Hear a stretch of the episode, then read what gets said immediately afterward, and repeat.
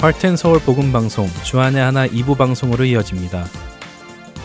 주 안에 하나 2부에는 매일을 살아가는 힘을 얻는 존 맥아더 목사님의 Strength for Today와 삶 속에서 나오는 묵상을 나누는 살며 생각하며 그리고 은혜의 설교가 준비되어 있습니다. 먼저 존 맥아더 목사님의 Strength for Today 들으시겠습니다.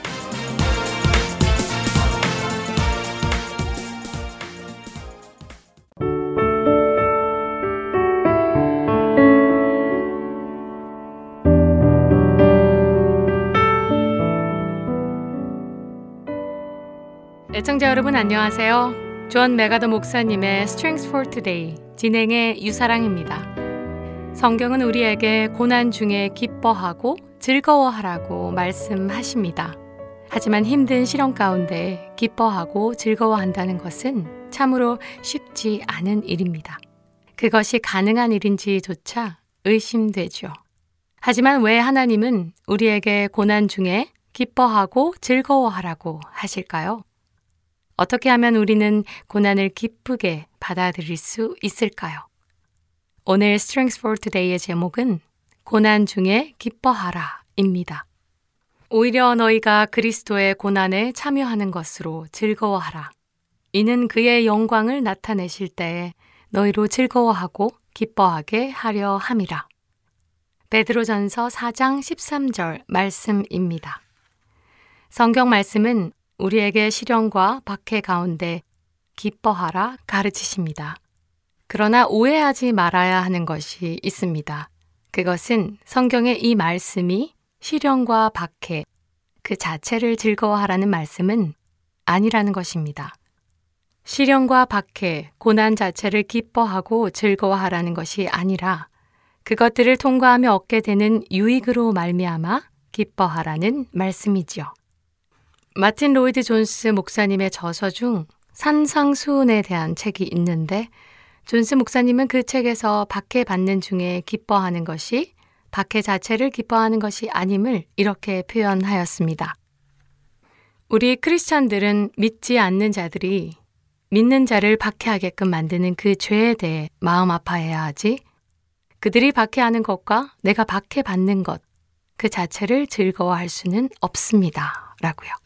물론 베드로전서 4장 13절이나 마태복음 5장 11절과 12절에 말씀하시듯이 시련 중에 기뻐할 줄 아는 긍정적인 태도를 가져야 하는 것도 맞습니다. 그렇지만 존스 목사님이 지적하였듯이 그렇다고 고난에 대한 어떤 자학적이거나 그 고난을 초월했다는 식의 우월한 관점을 갖자는 것은 아닙니다.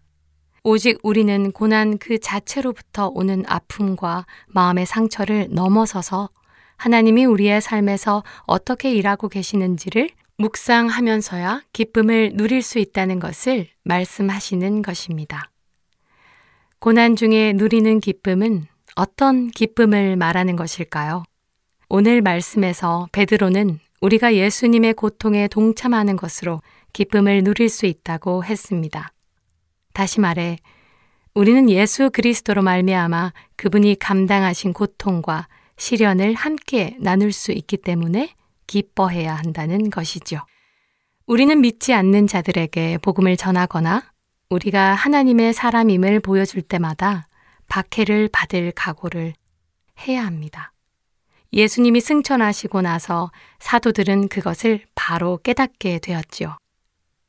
사도행전 5장 41절에 사도들이 예수님의 이름을 위하여 능욕받는 일에 합당한 자로 여기심을 기뻐했다고 하신 것처럼 말이지요.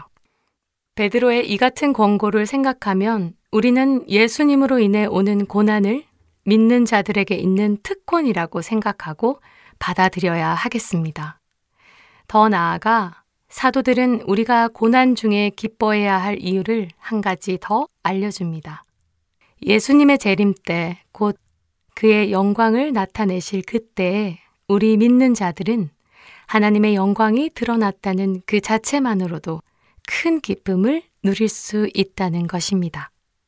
우리가 우리의 삶 속에서의 모든 박해와 고난, 시련과 문제들을 믿음으로 견뎌내었다면 주님이 다시 오시는 그날에 우리는 기뻐해야 할 진짜 이유가 있는 것이죠. 그 기쁨은 누가복음 6장 22절에서 23절 말씀처럼 하늘에서의 우리의 상이 큼으로 인해 기뻐 뛰는 이전에는 겪어보지 못한 그런 기쁨이겠죠.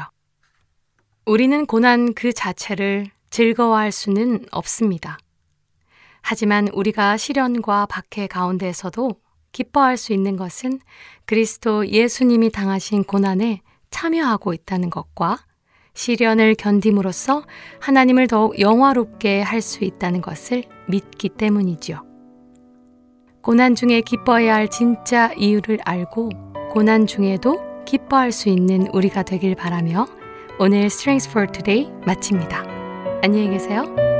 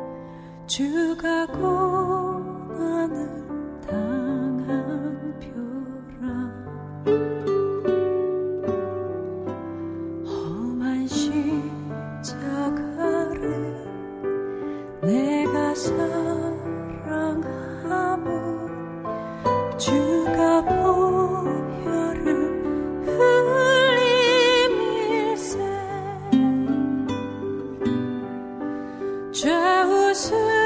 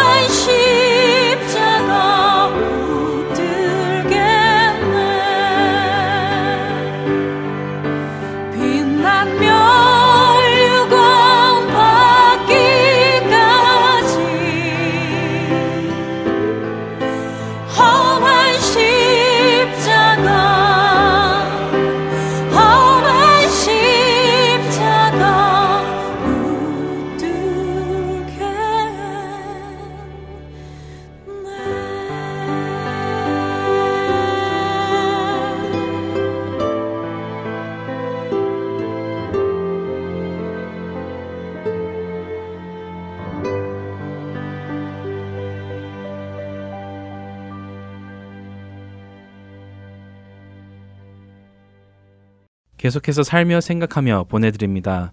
오늘은 아리조나에서 백성희 성도가 진행합니다.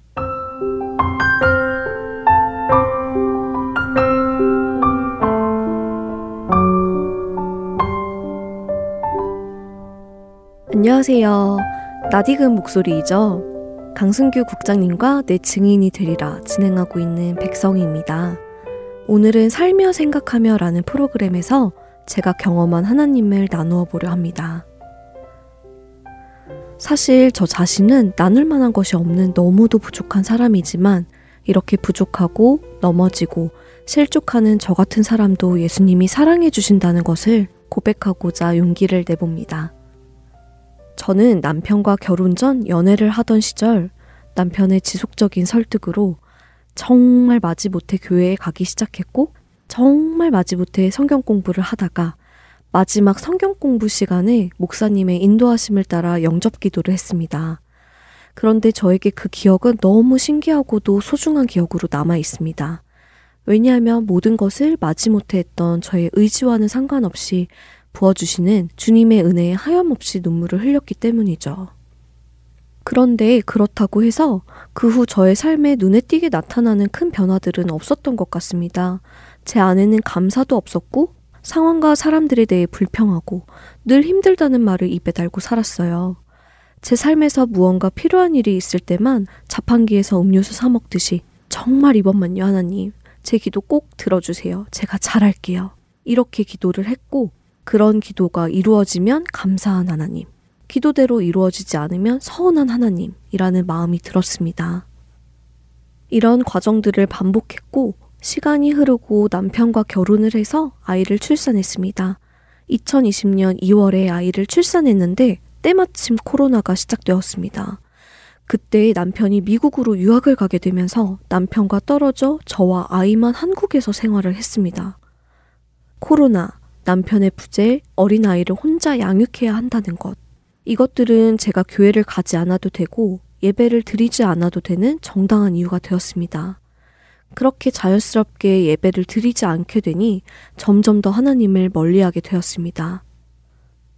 남편이 다니던 직장을 그만두고 미국으로 유학을 가며 돈벌이가 끊기게 되니 한국에 남아있는 제가 아이를 돌보면서 직장에 복직해서 돈을 벌어야 하는 상황이 생겼습니다. 갑자기 가정을 책임져야 하는 현실적 가장이 되어야 하는 상황에 저는 남편을 알게 모르게 무시했고 남편이 멀리 떨어져 있어 육아를 도와주지 못하는 것에 서운함이 가득해 갔지요. 혼자서 공부하는 남편을 응원해주고 사랑해주지 못하고 원망과 미움으로 가득한 매일매일을 보냈습니다. 거기에 남편과 떨어져 있던 약 2년간의 시간 동안 개인적으로 어려운 일들이 겹치게 되면서 내 기도에 응답하지 않으시는 하나님 이라는 마음이 저에게 강하게 박혔습니다. 내가 이렇게 힘든데 하나님은 계시지 않고 내 기도를 들어주시지 않는구나. 난 하나님을 떠날 거야. 이런 생각이 가득 차올라 하나님께 많이 많이 삐져가며 점점 더 하나님으로부터 멀어지게 되었습니다. 그러던 와중에 영주권이 해결되며 지난해 5월 직장을 그만두고 한국 생활을 정리하고 아이와 함께 미국으로 오게 되었습니다. 미국에 오게 될 때 저의 마음은 기쁨이 아니라 걱정이 가득했습니다. 영어도 못하는 내가 남편 때문에 한국의 모든 생활을 정리하고 어쩔 수 없이 이렇게 와야 하는구나 라는 생각이 저를 불편하게 했습니다. 다니던 직장을 그만두면서 경력 단절 여성이 되었고 하루 종일 집에서 아이를 보는 주부가 된 것에 대해 내가 이렇게까지 희생을 해야 하나? 라는 생각을 하며 남편과 상황에 대한 원망과 분노가 제 마음에 가득 차올랐습니다. 남편 역시 가족을 위해 희생하고 노력하는 부분들이 정말 많았음에도 불구하고 그런 부분보다 저의 수고와 저의 희생을 제일 크게 생각해 주기를 바랬어요. 그런데 지금 돌이켜 생각해 보면 하나님은 저기 밑에서 혼자 정신 못 차리고 허우적대고 있는 나를 위해 저와 아이를 남편과 함께 살 수 있는 미국으로 보내셨다. 라는 생각이 듭니다. 왜냐하면 그렇게 불만스럽게 온 미국에 오자 하나님께서는 저를 회복시켜 주기 시작하셨습니다. 가장 먼저 저에게 예배의 회복이 있었습니다. 오랫동안 나름 정당한 이유를 대며 가지 않았던 교회를 이제는 가족이 함께 교회로 예배를 드리러 갑니다. 제 마음속에 이 예배의 시간을 저도 모르게 많이 기다렸다는 것이 느껴집니다. 찬양하고 예배하고 기도하는 시간이 정말 기쁩니다. 찬양의 가사를 통해 전달되는 하나님의 사랑이 감사합니다. 예배를 다시 드리게 되면 회복이 생겼지만 아직도 초신자나 다름없는 저에게 말씀을 꾸준히 읽고 묵상하는 것이나 기도하는 것이 많이 부족했습니다. 그런데 정말 우연한 기회로 하트앤 서울 복음 방송에서 국장님과 함께 사도행전을 공부할 수 있는 시간이 주어졌습니다. 이 시간은 제가 부족한 것들을 배우고 훈련하는 시간이 되고 있습니다. 하나님께서는 예배의 회복과 함께 가정도 회복시켜 주셨습니다. 정기적으로 교회에 나가고 예배를 드린 지난 1년의 시간 동안 제가 보지 못하고 알려고 하지도 않았던 남편의 희생과 노력, 그리고 가족을 향한 사랑을 보게 되었습니다. 경제적인 부분이 중요한 부분이지만 그것보다 더 중요한 것은 가정의 질서가 있고 가정의 머리가 되는 남편의 권위를 인정하고 세워 주어야 한다는 것과 예수님 안에서 가정이 올바로 서 있어야 한다는 것을 알게 되었고 그렇게 회복되어 가고 있습니다. 그리고 물질적으로 부족한 부분도 이제는 하나님께서 필요를 채워주실 것이라는 믿음도 조금씩 생기고 있습니다. 끝으로 미국에 오자 하나님을 향한 저의 마음의 회복이 있었습니다. 제가 미국에 오게 될 때 걱정하던 많은 부분들을 하나님께서는 막아주십니다. 더 나아가 걱정하던 부분이 실제 생긴다 하더라도 하나님의 도우심이 있음을 알게 해주십니다. 이를 통해 하나님은 나의 작은 걱정 하나하나까지도 세심하게 알아주시는 분이구나를 느꼈습니다. 또 미국에 오기 전 제 인생에서 가장 어려운 시간을 하나님은 제가 느끼지 못했지만 저의 아픔과 어려움을 함께 해주고 계셨다는 것을 이제야 알게 되었습니다. 제가 하나님을 떠나 있는 시간 동안 남편을 비롯한 많은 사람들이 저를 위해 기도하게 하셨고 사람들을 통해 제가 많은 위로를 받고 살 수 있게 해주셨습니다. 너무 부족한 사람이기에 이제서야 그 마음을 조금씩 느끼며 살고 있습니다. 저에게 하나님은 내가 흔들릴 때도 변함없이 같은 자리에서 본인에게 돌아오기를 기다려주시는 분, 그리고 나를 정말 사랑하는 분입니다. 저는 누가복음에 나오는 부잣집 둘째 아들처럼 아버지의 사랑을 모르고 외면하고 방황하고 모든 것을 잃은 이제서야 부끄럽지만 돌아온 자녀입니다. 영접하는 자, 곧 그 이름을 믿는 자들에게는 하나님의 자녀가 되는 권세를 주셨으니 이는 혈통으로나 육정으로나 사람의 뜻으로 나지 아니하고 오직 하나님께로부터 난 자들이니라. 말씀이 육신이 되어 우리 가운데 거하심에 우리가 그 영광을 보니 아버지의 독생자의 영광이요 은혜와 진리가 충만하더라. 요한복음 1장 12절에서 14절의 말씀입니다. 이 말씀처럼 저는 저의 힘이 아니라 저의 의지가 아니라 하나님께서 저를 친히 만나주셔서 하나님의 자녀가 되었습니다. 하나님의 자녀된 권세를 마음껏 누리고 싶습니다. 제게 주어진 이 세상을 살아가면서 어려움과 고난이 다가올 때 이제는 내 작은 그릇에 하나님을 맞춰 판단하는 것이 아니라 하나님 아버지의 자녀로서 이 세상을 헤쳐나가고 천국을 소망하는 자가 되기를 소망합니다.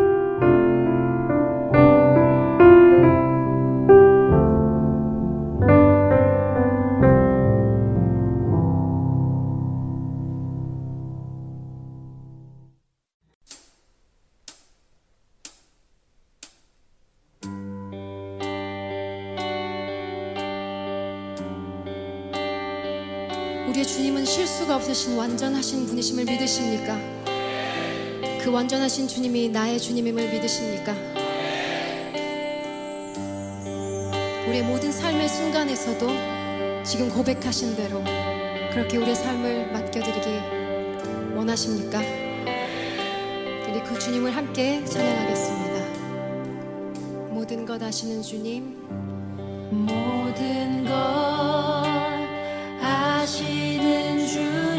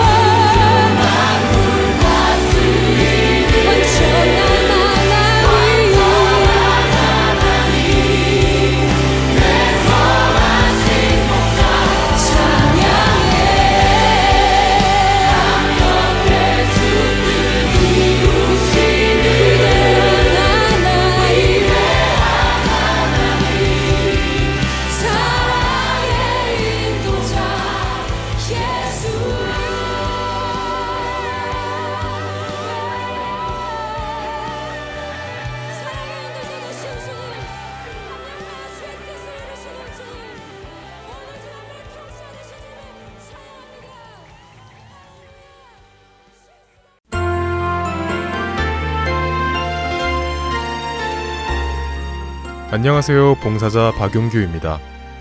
3개월 혹은 6개월마다 새로운 방송들이 여러분을 찾아가는데요.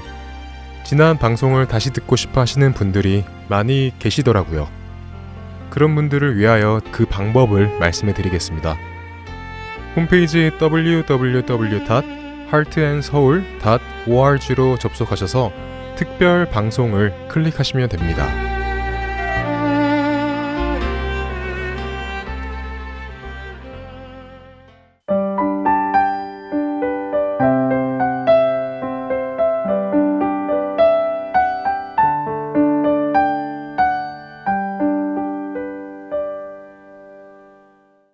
설교로 이어드립니다.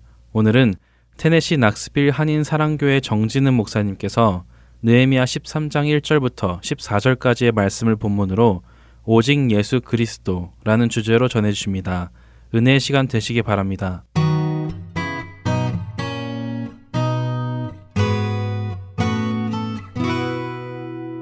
느헤미야 13장 1절에서 14절까지의 말씀 저와 여러분이 한 절씩 교독하도록 하겠습니다. 그날 모세의 책을 낭독하여 백성에게 들렸는데 그 책에 기록하기를 안 본 사람과 모압 사람은 영원히 하나님의 총회에 들어오지 못하리니 이는 그들의 양식과 물로 이스라엘 자손을 영접하지 아니하고 도리어 바람에게 뇌물을 주어 저주하게 하였습니다. 그러나 우리 하나님이 그 저주를 돌이켜 복이 되게 하셨다 하였는지라. 백성이 율법을 듣고 곧 섞인 무리를 이스라엘 가운데서 모두 분리하였느니라. 이전에 우리 하나님의 전에 방을 맡은 제사장 엘리아삽이 도비아와 연락이 있었으므로 도비아를 위하여 한 큰 방을 만들었으니 그 방은 원래 소재물과 유향과 그릇과 또 레이 사람들과 노래하는 자들과 문지기들에게 11조로 주는 곡물과 새 포도주와 기름과 또 제사장들에게 주는 거제물을 두는 곳이라. 때에는 내가 예루살렘에 있지 아니하였느니라. 바벨론 왕 아닥사스다 30년에 내가 왕에게 나아갔다가 며칠 후에 왕에게 말미를 청하고 예루살렘에 이르러서야 엘리아삽이 도비아를 위하여 하나님의 전뜰에 방을 만든 악한 일을 안지라. 내가 심히 근심하여 도비아의 세간을 그 방 밖으로 다 내어 던지고 명령하여 그 방을 정결하게 하고 하나님의 전에 그릇과 소재물과 유황을 다시 그리로 들여놓았느니라. 내가 또 알아본즉 레이 사람들이 받을 몫을 주지 아니하였으므로 그 직무를 행하는 레이 사람들과 노래하는 자들이 각각 자기 밭으로 도망하였기로. 내가 모든 민장들을 꾸짖어 이르기를 하나님의 전이 어찌하여 버린 바 되었느냐 하고 곧 레위 사람들을 불러 모아 다시 제자리로 세웠더니 예 온 유다와 곡식과 새 포도주와 기름의 11조를 가져다가 곡간에 들이므로 내가 제사장 셀레먀와 서기관 사독과 레위 사람 브다야를 창고지기로 삼고 맛다냐의 손자 삭굴의 아들 하난을 버금으로 삼았나니 이는 그들이 충직한 자로 인정됨이라. 그 직분은 형제들에게 분배하는 일이었느니라. 우리 함께 읽겠습니다.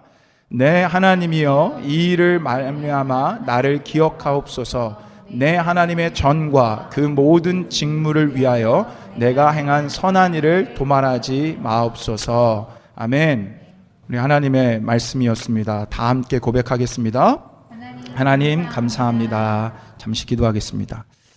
하나님 우리 예배 속에서 아, 우리의 예물을 하나님 속에 올려드립니다. 하나님 이 예물을 받아주시고 쓰이는 곳곳마다 하나님의 영광이 드러나게 하시고 아, 물질 앞에 정직한 교회 되게 하여 주시고 우리의 삶이 되게 하여 주시고 나누고 다른 이들을 돕는데 부족함이 없는 교회요 우리의 가정들 될 수 있도록 축복하여 주옵소서.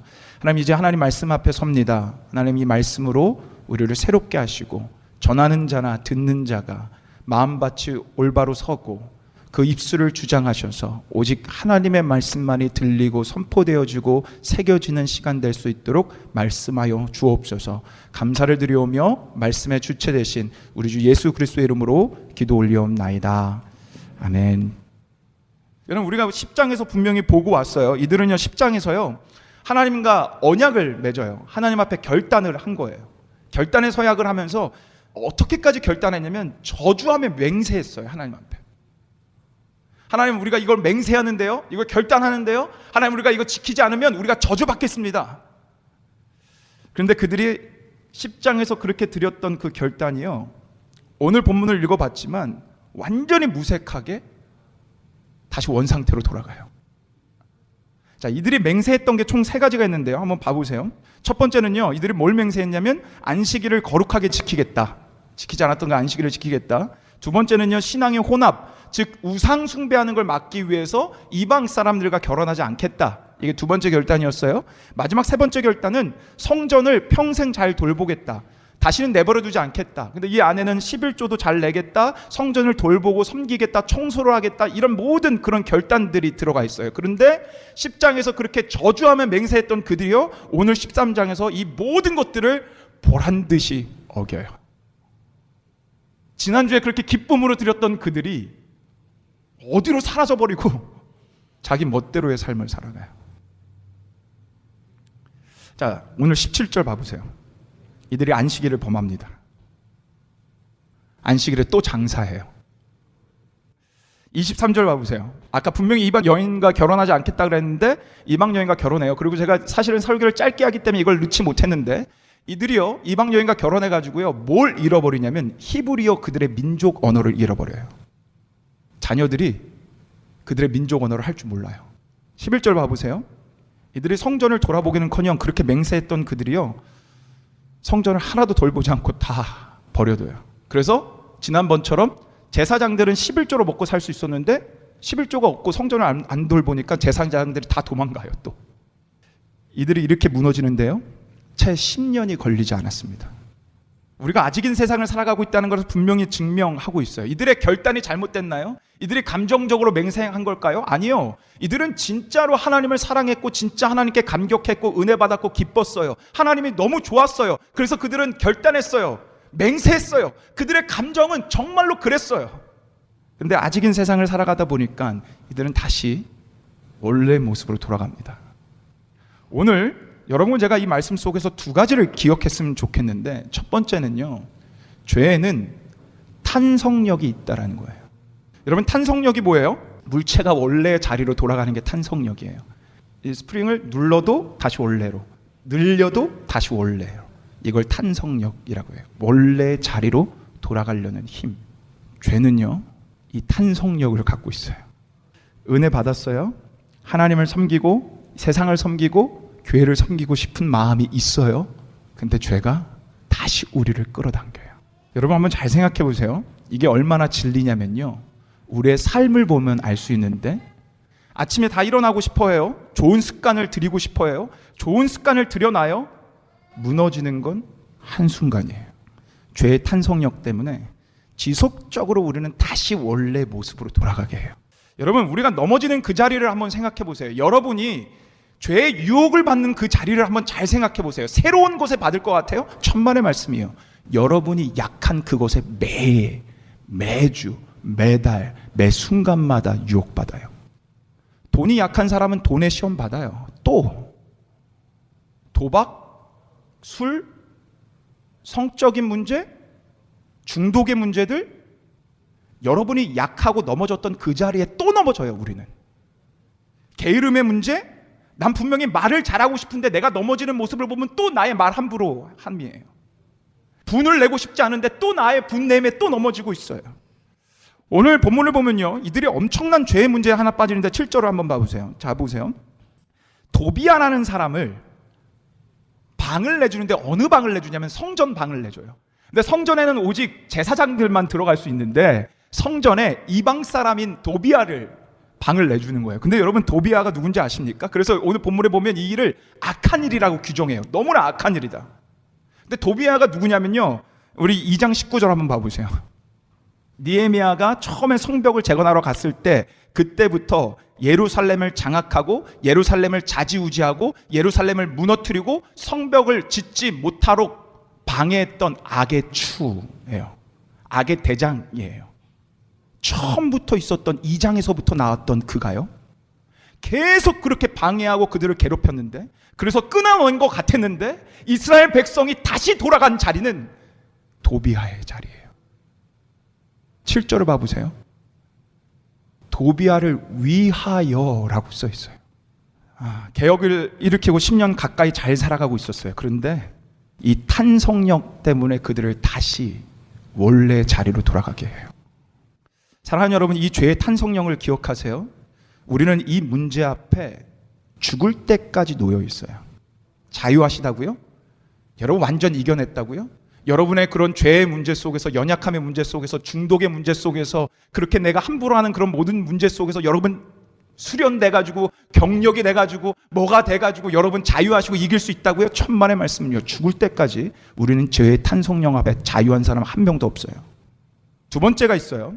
죄는 내 편함으로 이끄는 힘과 유혹이 있다라는 거예요. 여러분 이들이 이렇게 다시 무너진 이유가 뭘 것 같아요? 무너진 이유는 하나예요. 이들의 편함 때문에 그래요. 성전을 돌보는 일과 내가 원하는 일대로 살아가는 것 중에 뭐가 더 좋을까요? 내가 원하는 대로 살아가는 게 더 좋아요. 여러분 잘 생각해 보세요. 안식일에 아무것도 하지 않는 거와 안식일에 내가 하고 싶은 대로 살아가는 것 중에 뭐가 더 좋을까요? 내가 하고 싶은 대로 하는 게 더 좋아요. 뭔가를 안 하고 뭔가를 지키고 뭔가를 저항하는 것은 안 하는 것보다 훨씬 더 어렵기 때문에 불편하기 때문에 희생이기 때문에 죄는요 그걸 싫어하고 내 편함으로 자꾸 인도해요. 이게 죄의 힘 중에 하나예요. 10년 동안 잘했어요. 그런데 이들을 자꾸 편함으로 이끄는 죄성에 현혹되다 보니까 이들이 하나 둘씩 타협하기 시작하고 잘 쌓아놓은 그 공동탑을 무너뜨리기 시작합니다. 제가 예전에 여러분들에게 분명히 설교할 때 말씀드린 게 있어요. 제발 평안과 편함을 착각하거나 왜곡하거나 혼돈하지 말라고. 다시 한번 말씀드릴게요. 평안과 편함을 혼돈하지 말라고. 여러분, 아직인 세상을 살아가는 우리한테요, 예수 믿는 자로 살아가는 삶이 편할까요? 힘들까요? 힘들어요. 이들이 원래의 자리로 돌아간 가장 중요한 이유는 힘들었기 때문에 그래요. 자신들이 편하고 싶어서 그랬어요. 죄로 물든 이 세상에서 내 정욕이 판치는 이 세상에서 하나님 뜻대로 살아가는 거 절대로 쉽지 않아요. 그래서 예수님을 따르는 그 삶을 우리는 십자가의 삶이라고 얘기하는 거고 그 삶을 좁은 길이라고 표현하는 거예요. 여러분 이 말씀을 한번 봐보세요. 예레미야 6장 14절 말씀이에요. 우리 한번 같이 읽어보겠습니다. 함께 읽겠습니다. 시작. 그들이 내 백성의 상처를 가볍게 여기면서 말하기를 평강하다 평강하다 하나 평강이 없도다. 그들은 거짓 선지자를 얘기하거든요. 근데 그 거짓 선지자들이 이스라엘 백성들에게 뭐라고 얘기하냐면 평강하다. 평강하다. 다르게 얘기하면 괜찮아. 괜찮아. 잘하고 있어. 너희가 편한 게 평강이야. 근데 그게 아니라고 분명히 말씀하셔요. 반대로요. 십자가의 길, 좁은 길, 희생하고 섬기고 이 세상을 섬기는 이 모든 길들은요. 힘들어요. 희생이 있어요. 고난이 있어요. 그런데요. 그 길에는 반드시 평안이 있어요. 평안은 편함에서 오지 않고요. 평안은 하나님으로부터 와요. 요한복음 14장 27절. 평안은 하나님이 주시는 선물이라고 이렇게 분명하게 말씀합니다. 우리 한번 같이 한번 이 말씀 읽겠습니다. 함께 읽겠습니다. 시작. 평안을 너희에게 끼치노니 곧 나의 평안을 너희에게 주노라. 내가 너희에게 주는 것은 세상에 주는 것과 같지 아니하니라. 너희는 마음에 근심하지도 말고 두려워하지도 말라. 아멘이십니까? 여러분 이 말씀을 언제 하셨는지 아세요? 제자들이 이제 십자가의 길을 걸어가야 되는 그때에 그들에게 사명을 줄 때 나 이제 십자가 지고 없고 너희가 이 땅에서 십자가의 길을 걸어가야 돼. 그 말씀을 하시면서 동시에 주신 말씀이 이거예요. 근데 걱정하지 마. 십자가의 길이고 어렵고 힘들고 희생하고 그 정말로 가기 싫은 힘든 길이 거지만 걱정하지 마. 내가 너희에게 세상이 줄 수 없는 평안을 줄게. 여러분 내가 편하다 편하다 할 그때에 우리는 넘어질 수밖에 없어요. 그리고 전 여러분들에게 분명하게 제가 건면합니다. 여러분의 삶이 순탄하다고, 여러분의 삶에 아무런 문제가 없다고, 그것이 하나님이 주시는 꼭 평안의 삶이라고 착각하지 마십시오. 내 삶의 순탄함이 꼭 하나님의 뜻이라고 여러분 치부하지 마십시오. 그건 기복주의와 똑같은 거예요. 복 받았을 때, 내가 잘 살았을 때, 내가 성공했을 때 하나님이 축복 주신다와 똑같은 거예요. 순탄하십니까? 자유하십니까? 모든 것에서 편하십니까? 그때에도 여러분이 추구해야 되는 건 편함의 길이 아니라 평안의 길이에요. 저는 오늘 이 말씀을 통해서 여러분을 돌아봤으면 좋겠어요. 나는 편함을 추구하고 있는 자인가? 그리고 나는 평강하다, 평강하다 외치며 그렇게 살아가고 있는 자인가? 아니면 나는 평안의 길을 추구하고 있는 자인가? 자, 여러분, 오늘 이들이 이렇게 실패로 끝이 납니다. 죄의 탄성력을 이들은 끝내 이겨내지 못합니다. 죄에서 편안함으로 내 편함으로 이끄는 이 힘을 이들은 이겨내지 못합니다. 그런데 여러분 그거 아세요? 구약의 마지막 역사를 우리가 지금 보고 있다라는 거. 느헤미야는요. 구약에 나오는 가장 마지막의 역사예요. 이 역사 이후에 구약에는 어떤 역사도 나오지 않아요. 근데 그 역사가요. 실패로 끝이 나요. 여러분 여기에 진짜 중요한 포인트가 있어요. 구약의 다른 어떤 역사도 다 나오지 않고요. 이 역사로 마지막 끝이 나는데 실패의 끝으로 나오고 400년 동안 침묵기라는 그 시간이 있고요. 그 다음에 신약의 역사로 이어져요. 저는 이 구약이 이 실패로 끝나는 것이 은혜라고 생각해요. 여러분 왜 이게 은혜인지 아십니까? 왜 니에미아가 이렇게 실패로 구약의 역사가 인간의 역사가 실패로 끝나는 게 은혜인지 아십니까? 왜냐하면 구약은 실패로 끝난 인류의 역사를 하나님께서 예수 그리스도를 통해서 다시 뒤집어서 바로 잡기 위한 그 기림을 보여주는 지금 한 장의 현장에 우리는 놓여 있기 때문에 그래요. 구약의 끝과 신약의 시작이요. 이렇게 되는 거예요. 인류의 역사는 실패로 끝날 수밖에 없지만 그것을 올바로 잡기 위해서 너희에겐 예수 그리스도가 필요하다라는 것을 구약을 통해서 우리에게 증거하고 있는 거예요. 여러분 예수님이 왜 오셨는지 아세요? 우리는 우리의 힘으로 죄의 탄성력을 끊어낼 수 없기 때문에 우리는 우리의 힘으로 내 편함을 이기는 그 능력이 없기 때문에 그 모든 것들을 끊어내시고 우리를 자유케 하시고 승리케 하시고 실패의 자리가 아니라 승리의 자리로 우리를 이끄시기 위해서 예수님이 이 땅에 오셨다라는 걸 오실 수밖에 없다라는 걸 구약을 통해서 여러분과 저에게 이 니에미의 역사를 통해서 여러분과 저에게 지금 증거하고 있는 거예요. 제가 설교를 준비하면서 인용했던 그 책을요 그대로 여러분들에게 읽어드릴게요. 한번 여러분 잘 들어보세요. 저는 이건 멋진 말이라 여러분들이 그대로 들으셔야 된다고 생각해요. 한번 들어보십시오. 신약의 진실성은 구약 성경이 증거가 되고 구약 성경에 의하여 증명이 됩니다. 반대로 구약 성경은 신약의 빛 아래서 해석할 때만 그 의미를 깨달을 수가 있는 것입니다. 여러분 무슨 얘기인지 아시겠어요? 신구약은 일관성과 통일성이 있다라는 거예요. 구약 없이 신약 볼 수 없고 신약만 볼 수 없고 구약도 같이 봐야 된다. 이거는 일관성과 통일성이 있는 얘기다라는 거예요. 계속 들어보세요. 니에미아서는 역사서입니다. 그 역사는 구속의 역사인 것입니다. 그리고 구속사의 주인공은 그리스도이십니다. 그러므로 본장에서도 성전이 되고 제물이 되시고 제사장이 되셔서 하나님의 나라를 완성하실 그리스도를 만나야만 하는 것입니다. 느헤미야를 통해서 그리스도를 만나야만 하는 것입니다. 그 다음 아주 중요한 얘기예요. 들어보세요. 그렇게 하지 않으면 옛 이야기나 기껏해야 교훈으로 끝나고 마는 것입니다. 다시 한번 읽어드립니다. 그렇게 하지 않으면 옛 이야기나 기껏해야 교훈으로 끝나고 마는 것입니다. 여러분 잘 들으세요. 여러분은 교회 나와 말씀 듣는 거 철학 듣는 거 아니에요. 교회에서 말씀 듣는 거 역사 이야기 듣는 거 아니에요. 내 경제적으로, 내 지식적으로, 삶적으로 성공하기 위해서 듣는 거 아니에요. 교회 나와서 말씀을 구약을 읽든 신약을 읽든 우리가 분명하게 들어야 되는 메시지는 예수 그리스도라는 거예요. 그렇지 않으면 느에미아를 닮아갑시다. 느에미아를 왜 닮아요, 우리가? 그도 똑같은 실패자인데. 다윗을 닮아갑시다. 왜 닮아요? 가늠한 그 사람인데. 우리가 분명하게 봐야 되는 건 예수 그리스도를 봐야 된다는 거예요. 오늘 실패 이야기요?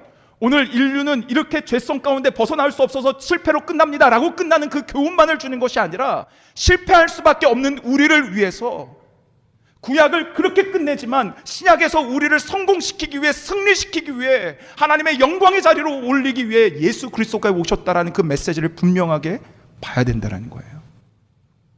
여러분 이들이 맹세하던 그 자료로 한번 다시 한번 돌아가 보세요. 이들이 맹세할 때 저주로 맹세해요. 보세요. 내가 저주받겠다 그러는 거예요. 저주로 맹세하는데요. 이 맹세하는데 이들은 저주로 맹세했기 때문에 지금 당장 저주받아도 상관없어요. 당장 지옥에 떨어져도 상관없어요. 그런데 이 저주가요? 저주로 끝나지 않고 이들의 그 지옥의 지옥으로 끝나지 않는 가장 중요한 이유가 있어요. 우리 갈라디아서 3장 13절 한번 봐보세요. 우리 한번 같이 읽어보겠습니다. 함께 읽겠습니다. 시작. 그리스도께서 우리를 위하여 저주를 받으신 바 되사 율법의 저주에서 우리를 속량하셨으니 기록된 바 나무에 달린 자마다 저주 아래 있는 자라 하였습니다. 여러분 보이십니까? 우리가 받아야 되는 저주를 누가 대신 받으셨어요? 누가 대신 받으셨어요? 이들 분명히 맹세했어요. 내가 저주 받겠다. 그럼 이들이 저주 받아야 돼요. 내가 심판 받아야 돼요. 죄의 형벌을 받아야 돼요. 근데 그 모든 것들을 그 저주를 예수님이 받아 십자가에 달려 돌아가십니다. 저주 받아야 마땅할 인생을 바꿔 놓으십니다. 저주의 자리에서 영광의 자리로 바꿔 놓으십니다. 구하의 신분에서 하나님의 자녀의 신분으로 바꿔 놓으십니다. 오늘 실패의 역사는 은혜의 역사가 시작됨을 우리에게 보여주고 있는 겁니다. 여러분 또 그거 아세요? 니에미아 리더십을 담자고 우리 찬양하는데요. 여러분 사실 니에미아는 실패한 리더십이에요. 오늘 13장 6절을 한번 봐보세요. 이들이 넘어질 수밖에 없었던 가장 큰 이유가 뭔지 아세요? 한번 봐보세요. 이런 일이 언제 일어났대요?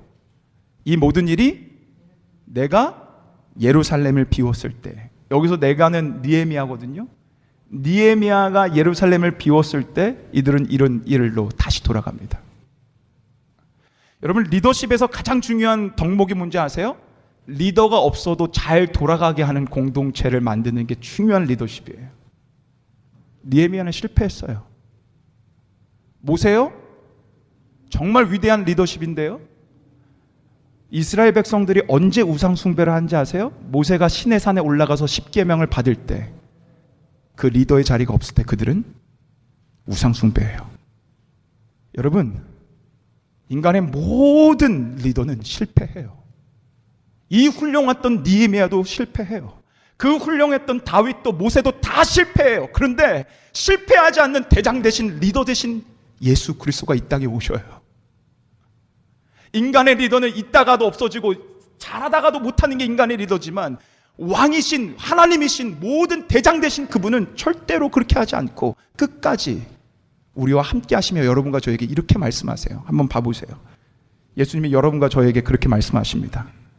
볼지어다 내가 세상 끝날까지 너희와 항상 함께 있으리라. 영원한 리더로 끝까지 우리를 버리시지 않고 우리를 승리의 길로 인도하실 그 자리에 그 대장 되신 그분이 내려오셔서 우리를 끝까지 인도하신다는 거예요. 그래서 예수님은 오신 거예요. 자, 우리의 결론입니다. 우리는 실패의 자리에서 일어날 수 있습니다. 우리는 승리할 수 있습니다. 영광의 자리로 나아갈 수 있습니다. 예수 그리스도 때문에. 오늘 니에미아의 마지막 절이 이렇게 끝나요. 31절에.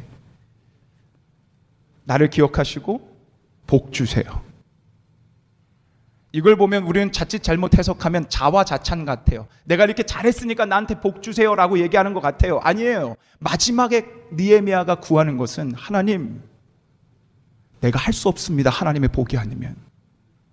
하나님의 은혜가 아니면 할 수 없습니다. 그리고 그 은혜이신 예수님이 오십니다. 죄의 평생의 탄성령 앞에 우리는 놓여져 있고 내 편함으로 이끄는 이 죄의 힘 앞에 우리는 어느 누구도 벗어날 수 없지만 그것을 끊으시려고 예수님이 오셨습니다. 저는 이 말씀보다 복된 말씀은 없다라고 생각합니다. 우리 주님 인류가 인생이 실패했기에 우리를 세우시고자 오셨습니다. 그래서 우리 모두에게는 그 예수님이 필요합니다. 죄의 탄성력과 그 내편함으로 이끄는 그 힘에서 이겨내기 위해 우리 날마다 그분 붙잡고 그분으로 우리 승리하는 여러분과 제가 되기를 예수 그리스도의 이름으로 간절히 간절히 축원합니다. 우리 시간 같이 한번 찬양하며 기도하며 나아갔으면 좋겠어요.